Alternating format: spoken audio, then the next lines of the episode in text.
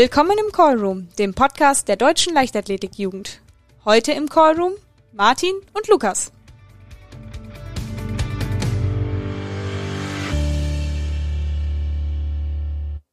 Willkommen zu einer neuen Folge des Podcasts Callroom. Ich freue mich sehr, dass ich wieder den Martin an meiner Seite habe. Hallo Martin. Hallo Lukas. Ja, wir haben ja jetzt schon eine schöne, besinnliche, vorweihnachtliche Zeit. Bist du denn schon in Weihnachtsstimmung? Ja, so ein kleines bisschen schon. Hab am Wochenende mal Kekse gebacken und dann oh ja. kommt halt auch so ein bisschen ins Weihnachtsfeeling rein. Ich muss tatsächlich zugeben, ich esse gerade Kekse, während wir hier diesen Podcast machen. Von daher bin ich auch schon im, Weihnachts-, im Weihnachtsfeeling. Ähm, sportlich gesehen bedeutet die Winter- und Weihnachtszeit ja entweder, dass man als Leichtathlet sich einfach direkt in die Halle verzieht oder dass man als Läufer noch ein bisschen im Matsch rumläuft und Crossläufe bestreitet. Martin, warst du dieses Jahr schon bei einem Cross-Event? Nee, war ich noch nicht. Okay. Ja, ich tatsächlich schon, allerdings nicht aktiv, sondern auch nur so mehr zum Zugucken, weil viele aus unserem Verein äh, gestartet sind bei Cross-Events. Ist immer äh, nett zum Zusehen, wenn dann wirklich der Matsch irgendwie Zentimeter tief ist und äh, es mit Laufsport irgendwann nicht mehr ganz so viel zu tun hat. Ja, also ich denke, das Wetter hat ja auch so das Übrige dazu getan. Ja, wenn man sich äh, dem Jahresende nähert, ist ja auch mal eine gute Zeit, auf das vergangene Jahr zurückzuschauen. Und wir schauen natürlich besonders auf die Jugendleichtathletik zurück. Und da gibt's aktuell, beziehungsweise den ganzen Dezember über, die Möglichkeit beim DLV abzustimmen, welcher Jugendleichtathlet bei den Männern und bei den Frauen einen dieses Jahr am meisten überzeugt hat. Ja, schauen wir uns doch ähm, gerne die Leichtathletinnen zuerst an. Da gibt's zehn zur Auswahl. Ähm, und wenn man sich so die Liste anguckt, haben wir auch schon über einige hier im Podcast öfters mal geredet. Ne? Das stimmt. Vor allem halt bei den Rückblicken von den Jugend-Europameisterschaften oder Weltmeisterschaften, ja. Ja, genau. Ähm, ganz besonders sticht daraus nämlich Blanka Dörfel, das ist ja die Läuferin, über die wir viel geredet haben, genauso wie Emma Heckel. Äh, die Weitspringerin Laura Raquel Müller, bei der kann ich mich an viel erinnern. Und natürlich die Stabhochspringerin Sarah Vogel, die ja Jugend-Europameisterin geworden ist. Ja, und bei den Jungs sind ja nicht nur Namen, die hier schon mal gefallen sind unter den ja, wählbaren Personen, sondern tatsächlich auch solche, die schon mal bei uns als Gast im Podcast dabei waren. Zum Beispiel Merlin Hummel oder Olli Koletzko. Ja, also ich mache ja auch fleißig mit bei der Abstimmung. Da muss ich jetzt ehrlich sagen, was ich auch nicht wenig wähle. Muss ich nochmal ein bisschen in mich gehen. Also äh, nochmal hier der Aufruf an alle Zuhörer, sich gerne zu beteiligen. Die Abstimmung läuft noch bis zum 31. Dezember 23.59 Uhr. Einfach auf leichtathletik.de das heißt, Abstimmung 2021 sollte sehr leicht zu finden sein. Und wenn man abstimmt, kann man sogar noch was Kleines gewinnen. Und zum Jahresende gibt es natürlich nicht nur viele Abstimmungen, sondern halt auch relativ wenig Wettkämpfe. Und da haben wir die Zeit genutzt, uns mit einer der erfahrensten unter 30 Kampfrichterinnen im DLV zu unterhalten. Hallo Julia, willkommen in unserem Podcast. Hallo Lukas, schön hier zu sein. Ja, äh, es freut mich auch sehr, dass wir dich für diesen Podcast gewinnen konnten. Ähm, ich hoffe, ich übertreibe nicht, wenn ich sage, du bist äh, bestimmt eine der erfahrensten Kampfrichterinnen, äh, die noch so unter 30 ist, die wir in Deutschland haben, oder? Das könnte schon sein, wobei es natürlich bei den über 30-Jährigen noch deutlich erfahrenere gibt. Genau, aber wir sind ja nicht umsonst hier äh, der Jugendleichtathletik äh, gewidmet und äh, deswegen ja freue ich mich umso mehr, äh, dass wir dich heute hierfür gewinnen konnten. Ähm, vom Kampfrichtern muss ich persönlich sagen, habe ich gar nicht so viel Ahnung. Ähm, ich äh, stehe auch mal mit Dank auf der Anlage, und wenn ich äh, dann bei einem Wettkampf bin und schaue zu, wie da die Kampfrichter den Wettkampf leiten und gestalten, weil ohne sie wird es ja nicht gehen. Aber selber äh, habe ich bis jetzt noch kein, äh, keine Kampfrichterausbildung je gemacht oder war so tätig. Von daher bin ich umso froher, dass du heute hier bist, um da ein bisschen Licht ins Dunkeln zu bringen. Ähm, was ich mich gefragt habe, ist, wie wird man eigentlich Kampfrichter? Also schon klar mit einer Ausbildung. Aber wann hast du dir das erste Mal gedacht, Mensch, Kampfrichtern, das könnte doch was für mich sein, das ist so eine Richtung, in die ich gehen könnte? Ja, ich glaube, dass die Kampfrichter-Grundausbildung habe ich irgendwie 2012 gemacht. So nach mhm. dem Abi hatte ich viel Zeit und dann habe ich das irgendwie gelesen. Die Ausbildung wird da angeboten, bin da einfach mal hingefahren. Das heißt, du warst vorher schon in der Leichtathletik ganz normal als Athlet aktiv? Als Athlet und auch schon an Wettkämpfen als Helfer vom Verein. Also auf, mhm. gerade auf Vereinsebene darf man ja auch ohne irgendwie eine großen Kampfrichterausbildung schon vieles machen. Also ich bin dann Riegenführer beim Mehrkampf oder mhm. so und ja. erlebt da ja die wildesten Sachen mit irgendwie 30 Kinder beim Ballwurf. Ja. Und durch die Kampfrichterausbildung lernt man dann ein bisschen, wie das Geordnete ablaufen soll. Ja, ich glaube, das ist ein ganz wichtiger Einstieg für die meisten, den du gerade schon erzählt hast, nämlich quasi, also der, den Schritt, die erste Schulung dann aktiv anzugehen, ist ja eigentlich schon der zweite. Das erste ist ja, dass man irgendwie über so dubiose Helferdienste, für die man sich im Zweifel auch gar nicht freiwillig gemeldet hat, zum ersten Mal in so eine Rolle reinkommt. Und das hast du in deinem Verein dann schon früher gemacht? Ja, also der Klassiker, ähm, irgendwann mal ist man aus dem Alter für den Wettkampf, der halt vom Verein klassischerweise angeboten wird, raus. Also wir hatten uns im Verein immer die Meisterschaften 12 bis 14 im Kreis oder so. Und wer dann zu alt war, wurde halt zum Helfer. Ja. Und ältere Athleten, alles was an Eltern noch da ist, die Trainer, die irgendwie gerade nicht zum Einsatz kamen, alle wurden rekrutiert als Helfer und so sammelt man seine ersten Erfahrungen. Ja, wunderbar. Und dann hattest du gesagt, 2012 hast du dich dann für die erste Schulung quasi offiziell gemeldet. War das deine Idee oder hatte dich jemand im Verein angesprochen? Nee, das war äh, wirklich einfach so meine Idee. Ich glaube, ich war, hatte zu der Zeit schon so ein kleines Amt im Kreis auch und habe gedacht, mhm. das wäre vielleicht ganz gut, da so ein bisschen mehr zu verstehen, wie die Regeln sind. Auch als Trainer hat man meiner Meinung nach ein großes Interesse daran mhm. zu verstehen, was dürfen denn die Athleten, was dürfen sie nicht. Und deshalb äh, würde ich auch jeden Trainer auf jeden Fall auch raten, diese Ausbildung mal zu besuchen, damit man weiß, was sind auch die Rechte der Athleten ja. und äh, wie so ein Wettkampf alles abläuft. Ja, bisschen off-topic, ist nicht sowieso im C-Trainer irgendwie so eine Kampfrichter-Grundausbildung mit integriert?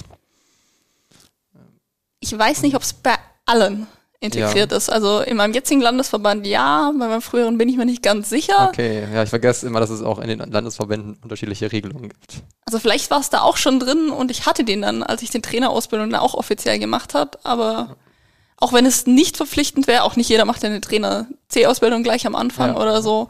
Oder hat die vielleicht schon vor längerem gemacht und es gibt ja immer wieder neue Regeln, würde sich anbieten, mal so einen Lehrgang zu besuchen. Und dann hast du also die Schulung besucht und ähm, ja, dann ist wahrscheinlich dann der Kreis irgendwann mit ersten Einsätzen an dich rangetreten und hat dir was angeboten und das hast du dann freudig angenommen? Oder hat, war da erst noch Pause zwischen der ersten Schulung und dann deinen ersten richtigen Einsätzen? Ja, ich glaube, äh, ich habe danach ganz normal im Verein weiter die Tätigkeiten so gemacht und irgendwann mal später war ich mal zufällig in der Halle bei einer Veranstaltung und habe gesagt, ja, irgendwie fehlten noch Leute, ich würde unterstützen. Und ich, wie, bist du Kampfrichter? So, ja, habe auch mal den Lehrgang besucht und dann äh, ab da war ich irgendwie verpflichtet. Okay, da wurdest du dann bekannt, äh, da haben dich dann alle Leute gesehen und ab da wurdest du dann immer eingeladen.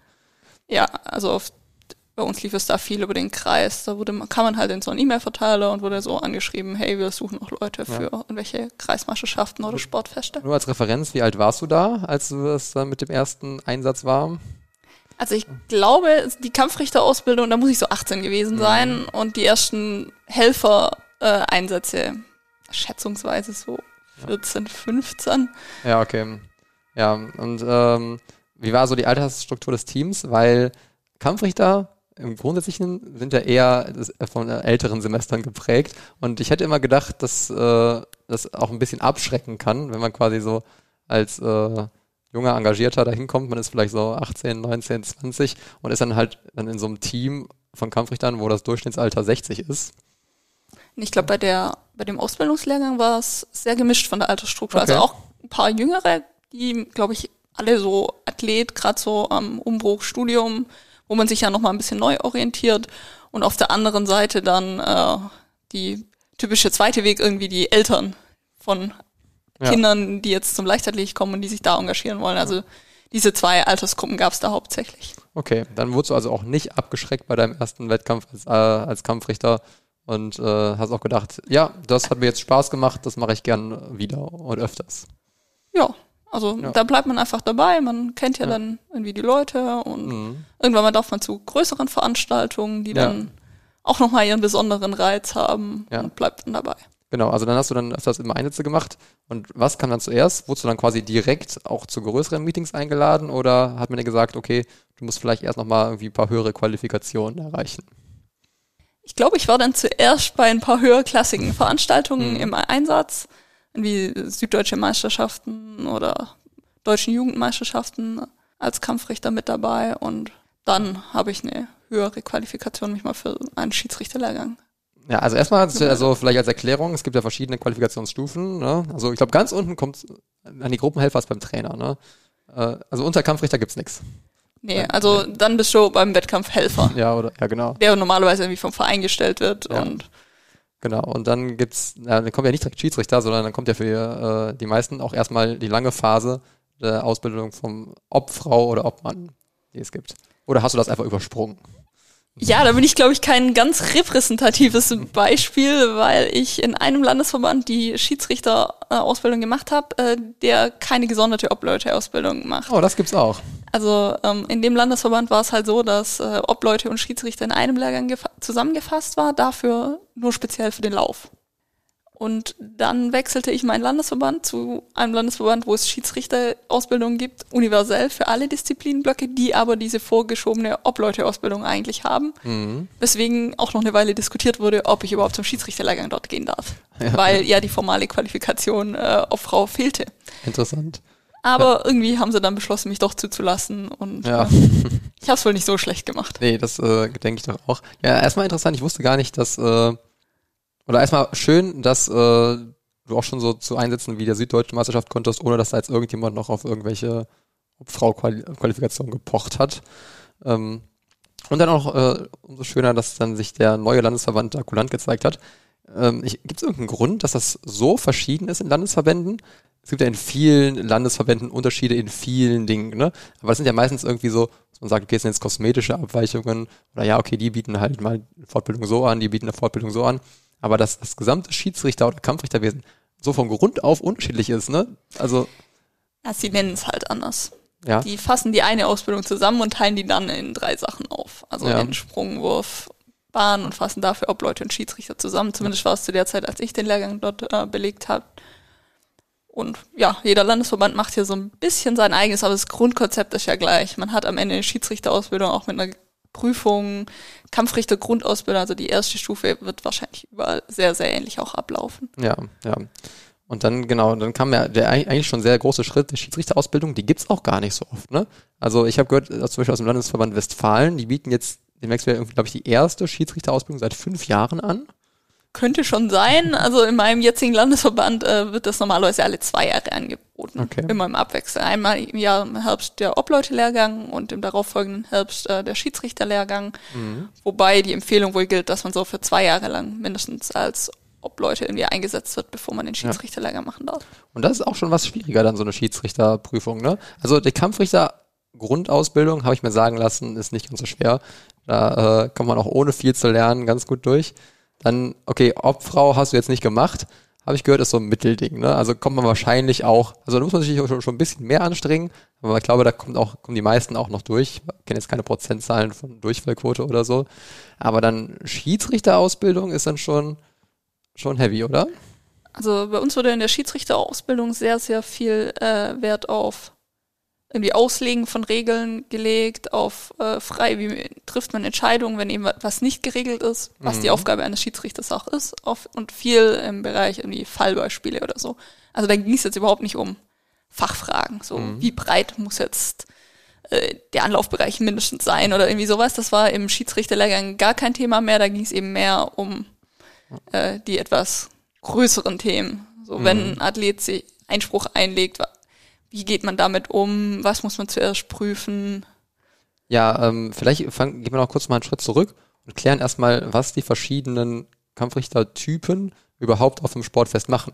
Also es gibt erstmal den normalen Kampfrichter.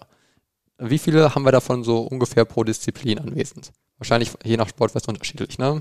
Das kann von bis sein. Also auf äh, einem kleinen Vereinssportfest kann man mit äh, drei Leuten, also Kampfrichtern oder Helfern, so eine Disziplin super alleine abdecken. Auf größeren Veranstaltungen macht man eben auch dann im Weitsprung mit sieben Personen. Ja. Gut, und dann gibt's die nächste Qualifizierungsstufe Obfrau oder Obmann. Was haben die für andere Tätigkeiten oder andere Qualifikationen auf so einem Sportfest als normale Kampfrichter haben? Also das hat eigentlich nichts mit der Qualifikation an zu tun, aber die Obleute sind in der Regel die Personen, die entscheiden, ob ein Versuch äh, gültig oder ungültig gegeben wird. Also die Person, die klassischerweise, wenn man sich das vorstellt, jetzt an der Weitsprungprobe steht, äh, mit den zwei Fahnen, weiß und rot, und dann eben entscheiden, ob der Versuch gültig oder ungültig war und auch das äh, Kampfgericht äh, leiten. Ja, okay. Und dann gibt's ja jetzt anscheinend noch die Stufe darüber, der Schiedsrichter. Was macht der denn? Also, Wie viele, gibt's da mehrere von pro Sportfest? Da kommt es jetzt natürlich auch ganz drauf an, auf welche Ebene wir uns irgendwie äh, aufhalten. Also im im Bereich Kreisebene ist man sich nicht sicher, gibt es den überhaupt immer. Mhm. Äh, dann kann es auch sein, dass es heißt, es gibt einen Schiedsrichter für alle technischen Disziplinen, um halt irgendjemand zu haben, der ansprechbar wäre. Und äh, ab Landesmeisterschaften ist dann üblich, dass es dann einen pro wirklich Disziplin Ja. gibt. Ja, aber was macht er denn jetzt? Also anscheinend die Fahne heben, ob gültig oder ungültig, macht ja äh, ob Mann oder ob Frau. Ja, also in einem Wettkampf, der perfekt läuft, tut der Schiedsrichter am besten so gut wie nichts. Das ist ja eine schöne, schöne Aufgabe. Ja, also man äh, schaut, äh, dass der ganze Wettkampf läuft, man übernimmt äh, auch die Kommunikation Richtung Wettkampfleitung, falls es Probleme gibt. Bei ganz großen Veranstaltungen, bei denen es eine Veranstaltungssteuerung auch gibt, äh, kriegt man dann zum Beispiel auch über Funk äh, gesagt, ja, Anlage sperren, der Start kommt zuerst und solche Informationen. Oder gibt dann auch die Informationen weiter, wie wir haben jetzt im Hochsprung nur noch äh, zwei Athleten, der kommt jetzt den dritten Versuch und dann wird entschieden, ob der jetzt besonders in Fokus rücken muss, dass die anderen Disziplinen gestoppt werden. Also diese ganze Kommunikationsteil übernimmt in der Regel der Schiedsrichter. Und der Schiedsrichter ist im Prinzip für den ordnungsgemäßen Ablauf des kompletten Wettkampfes zuständig. Also von schauen, ähm, dass die Athleten die Möglichkeit haben, sich ausreichend einzuspringen, über steht die Anlage so, wie sie soll, werden alle Regeln eingehalten und ähm, das ist eine ganz, ganz wichtige Aufgabe des Schiedsrichters, man ist die erste Einspruchsfunktion.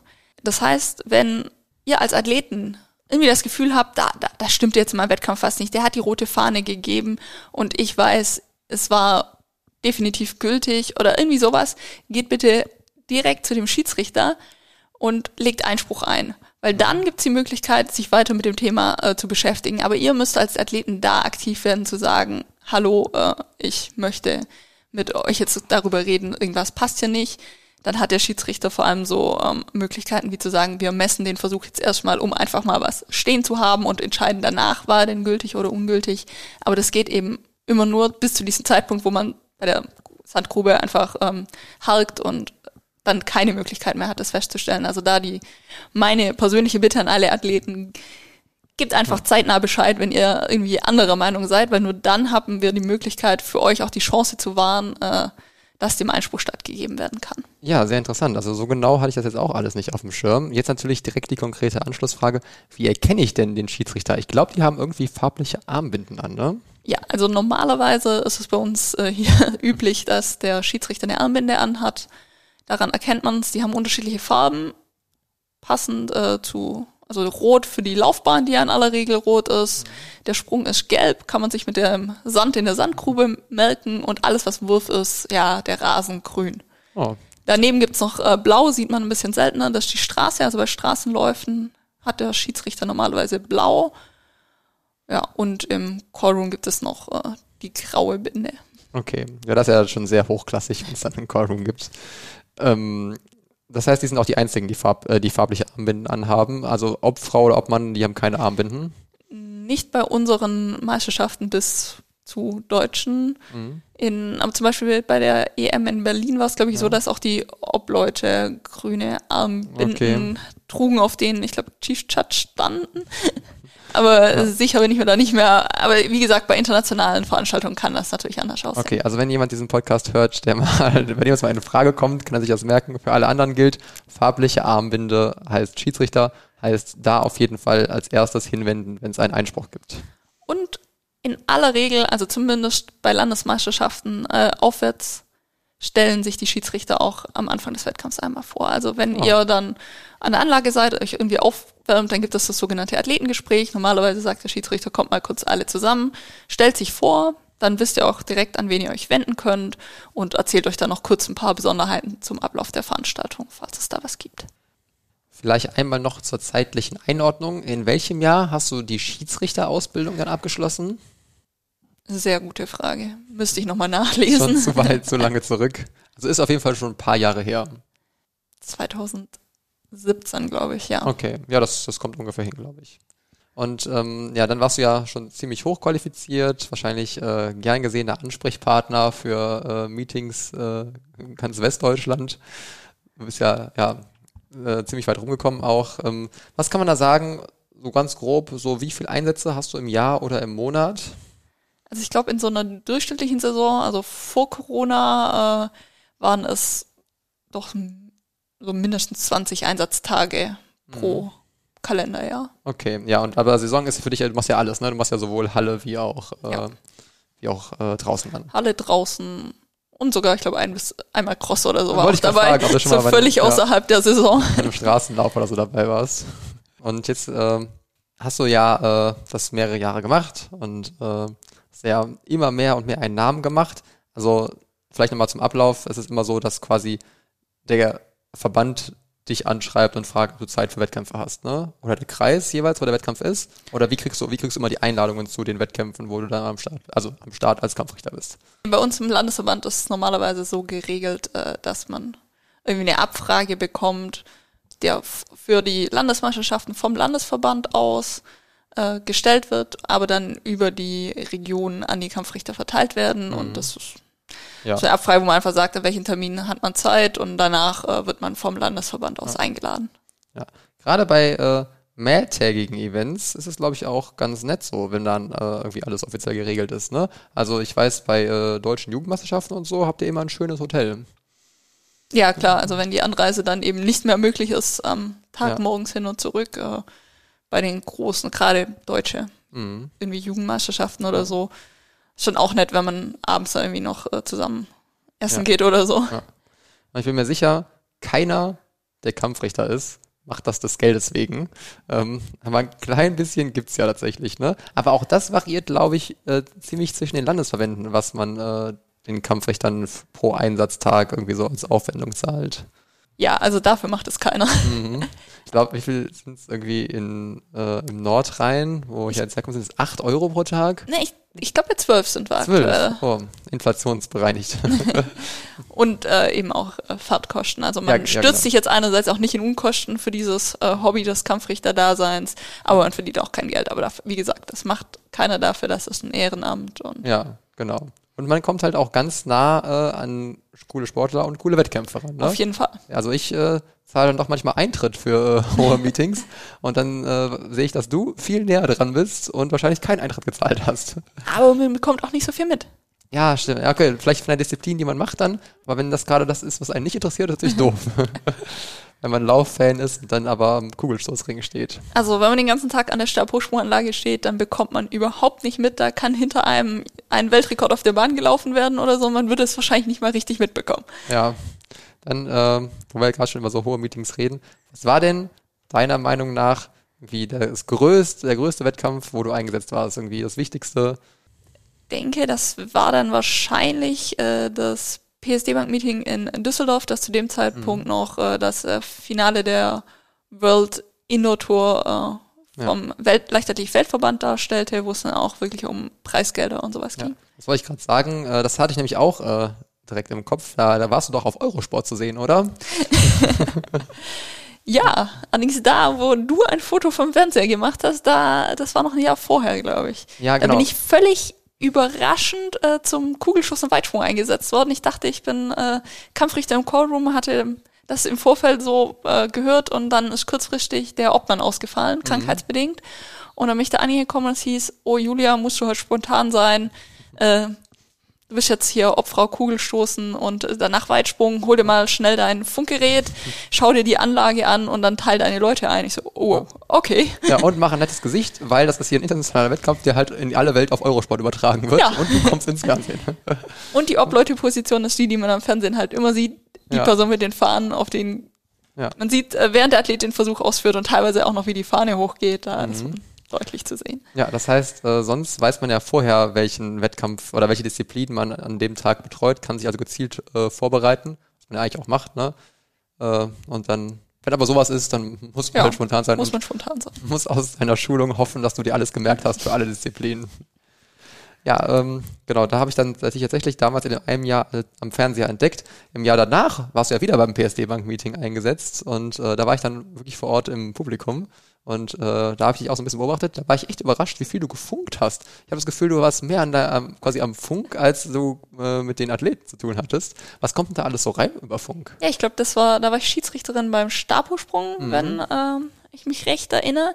Ja, und bei so einem Meeting gibt's halt sehr viel für eine Veranstaltungssteuerung. Also das für das Fernsehen, das richtige Bild, auch getaktet mit gegebenenfalls Werbepausen und so weiter. Die sagen, jetzt muss der Start zu sehen sein vom Lauf, dann darf jemand springen, dann wird äh, Fokus auf die die andere Disziplin, ich glaube, den Dreisprung hatten wir da mhm. noch parallel.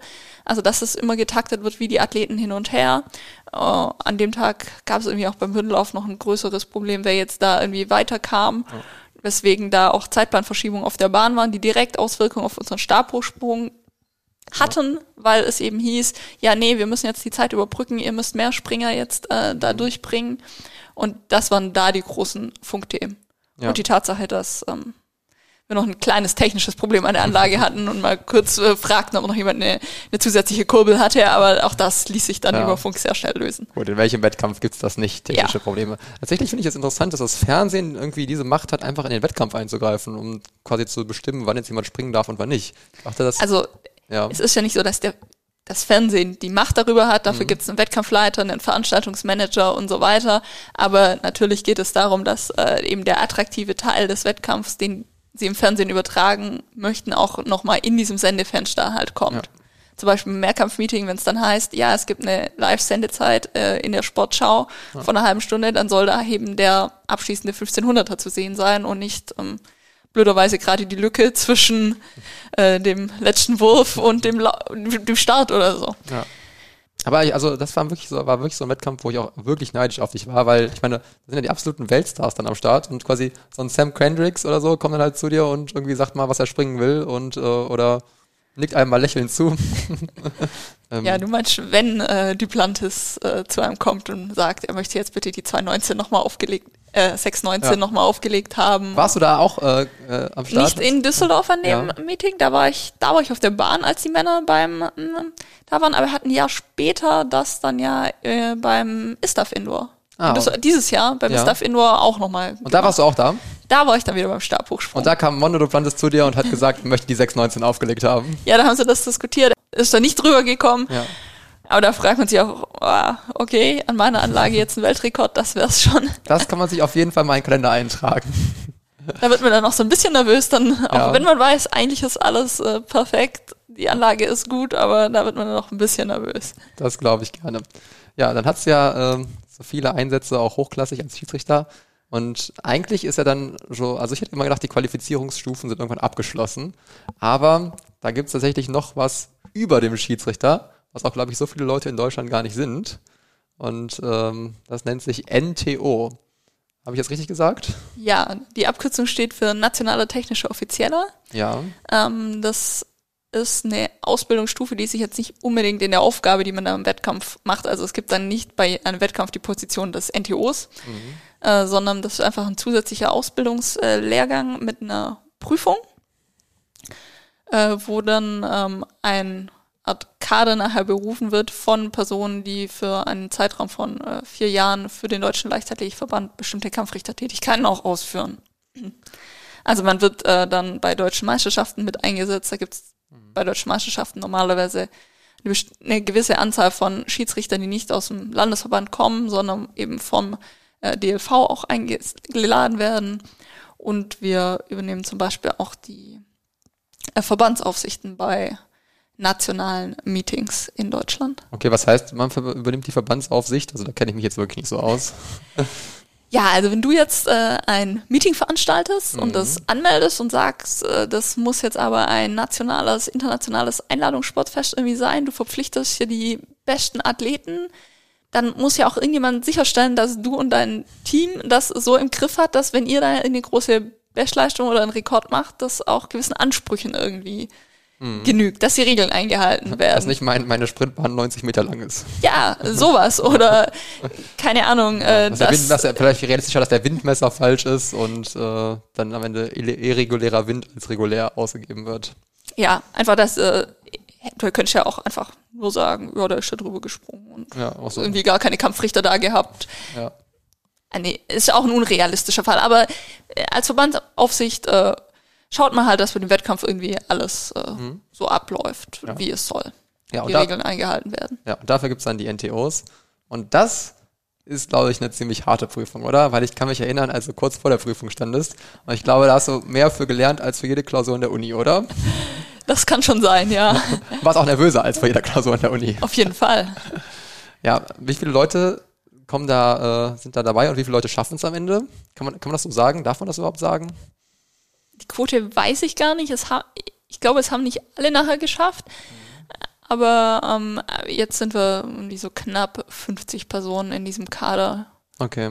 Und die Prüfung war eine mehrstündige schriftliche Prüfung über die äh, Leichtathletikbestimmungen, also die internationalen Wettkampfregeln und die deutsche Leichtathletikordnung.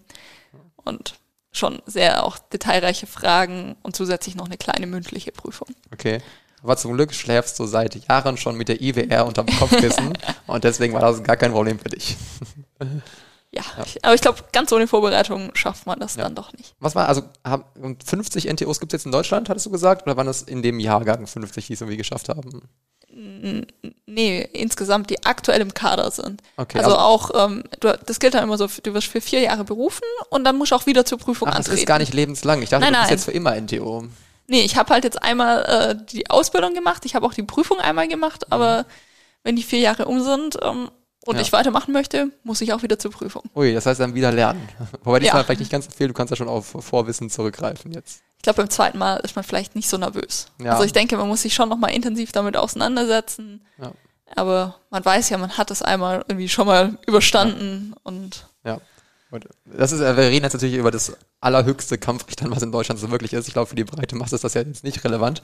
Also ich, höher geht natürlich immer. Oh, es gibt noch eine Stufe darüber, ne? Also ist da nicht mehr in Deutschland, aber äh, davon dann die absolute Spitze ist da auch in so einem Kader vom Europäischen Leichtathletikverband mhm. beziehungsweise von äh, World Athletics. Das sind dann die internationalen technischen die. ITOs. Die ITOs. Ja. Und warum wann, wann sehen wir dich da? Da möchte ich nichts dazu sagen. Okay. Ja, wie, also wie viele, kann man sagen, wie viele in Deutschland diesen ITO-Qualifizierungsgrad haben? Ähm, das müssen wir nochmal nachschauen. Ich glaube vier oder so. Vier? Ja, also okay, wenn es 50 NTOs gibt und dann vier ITOs, das ist schon äh, nochmal eine gute Verengung. Ja. ja, aber die, also wie gesagt, für die breite Masse ist es ja jetzt äh, nicht ganz so relevant. Äh, die ist ja eher so tagtäglich mit anderen äh, Dingen auf dem Sportplatz beschäftigt. Und du hast ja jetzt auch schon viele Wettkämpfe gesehen, viele Wettkämpfe betreut und äh, viele Disziplinen mitgemacht. Ich hatte mich so gefragt, was war denn irgendwie so entweder der kurioseste Fall, irgendwie der kurioseste Einspruch oder auch der kniffligste Einspruch, den du mal auf so einem äh, Sportfest erlebt hast? Das ist eine sehr, sehr gute Frage. Also ich finde es immer ähm, unglaublich spannend, wenn es irgendwie keine Möglichkeit gibt, das irgendwie in Ruhe nachzudenken, weil von allen Seiten schon oh. total viel Druck kommt.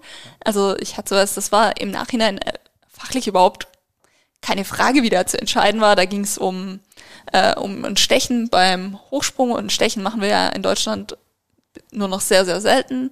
Nicht mehr bei Meisterschaften, nur noch bei Meetings, meistens weil es ums Preisgeld geht.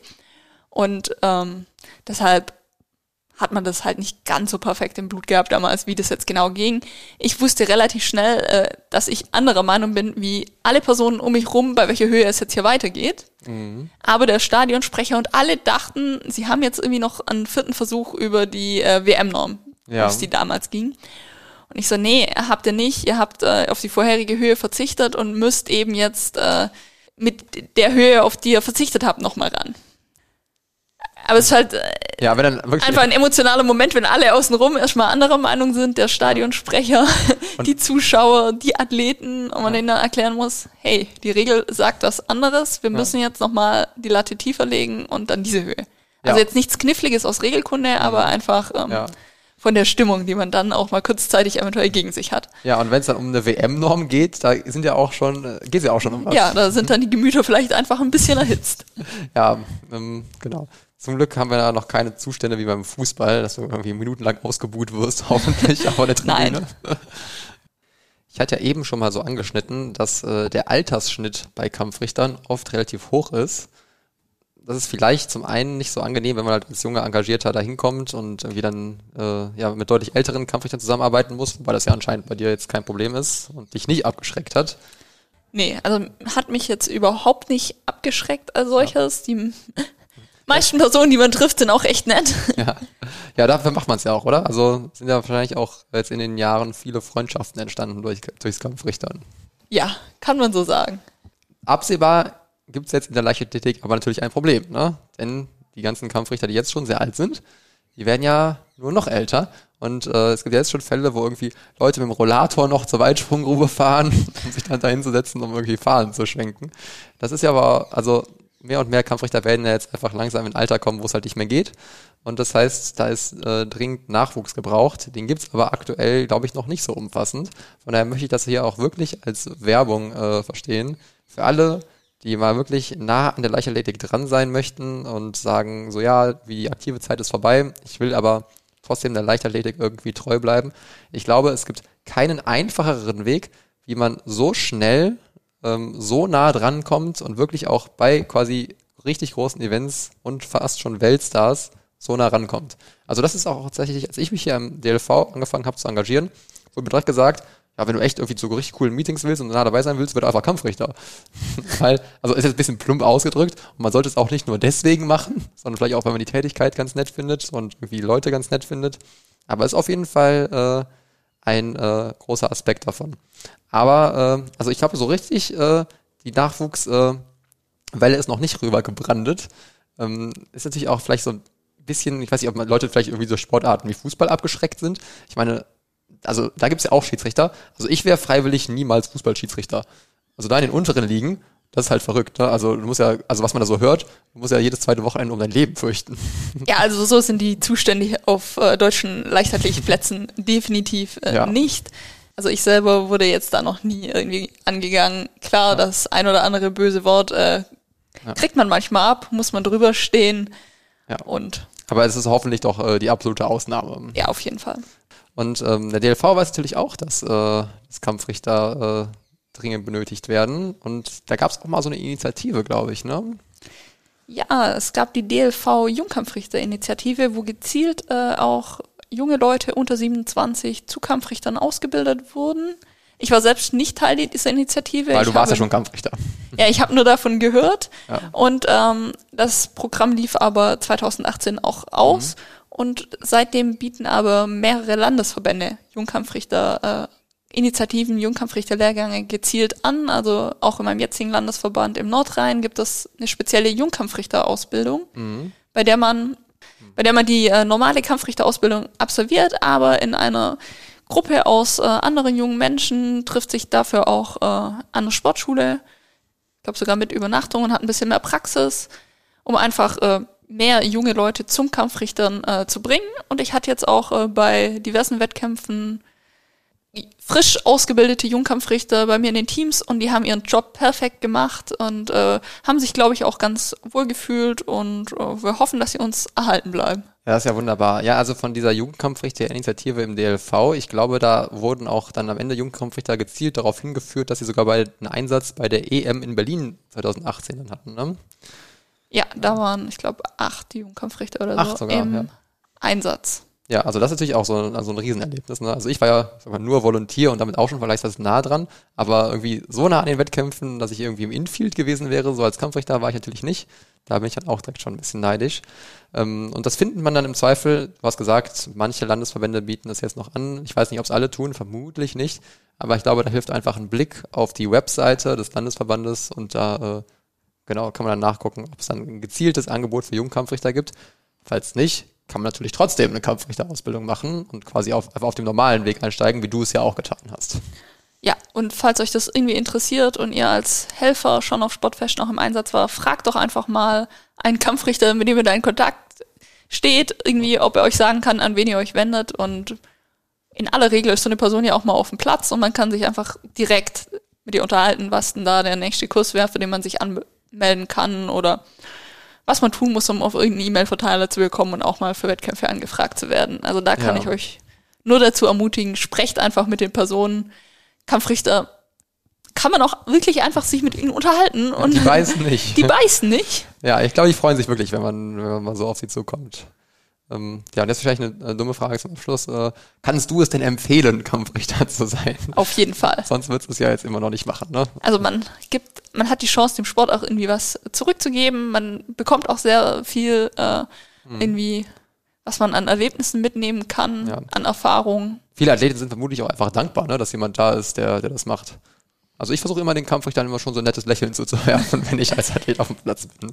Ja, ab und zu kommen auch äh, wirklich Athleten nach dem Wettkampf vorbei und bedanken sich noch beim oh, Kampfrichterteam. Das ist ja nett.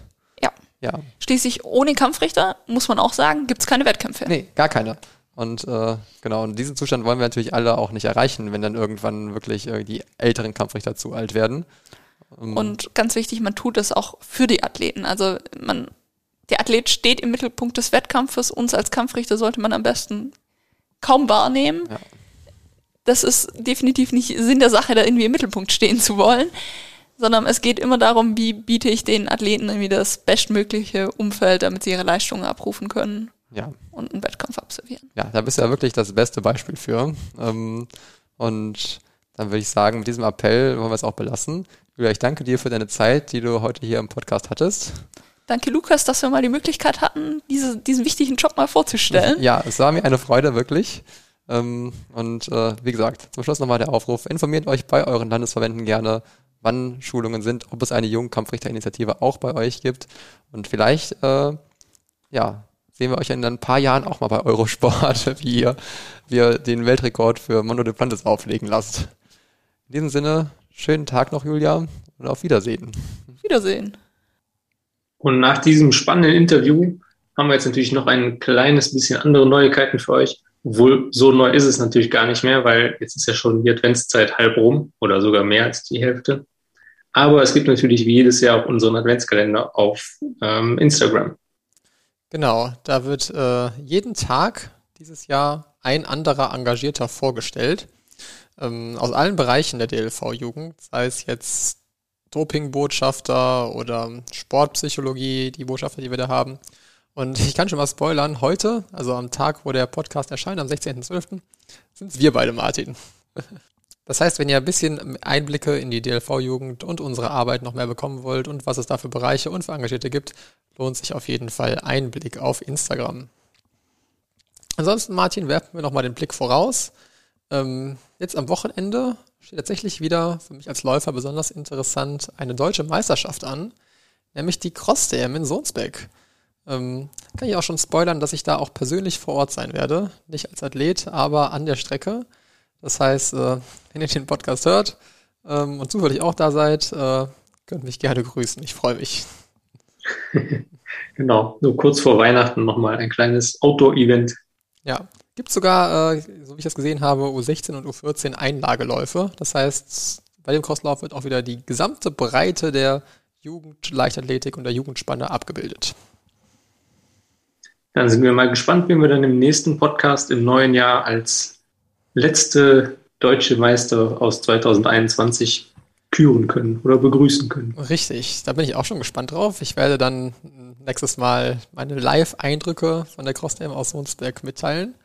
Und ähm, ich würde sagen, mit diesem Ausblick freuen wir uns äh, auf den Jahreswechsel, auf das neue Jahr 2022. Ich wollte noch einen Dank an alle Zuhörer sagen für das erste Jahr mit dem Podcast. Äh, freuen uns, dass das so gut angenommen wurde. Wir hoffen, dass ihr uns auch im nächsten Jahr wieder zuhört. Und ich würde sagen, damit verabschieden wir uns für das Jahr 2021 aus dem Podcast. Genau, und wünschen noch eine schöne Weihnachtszeit und natürlich auch einen guten Rutsch.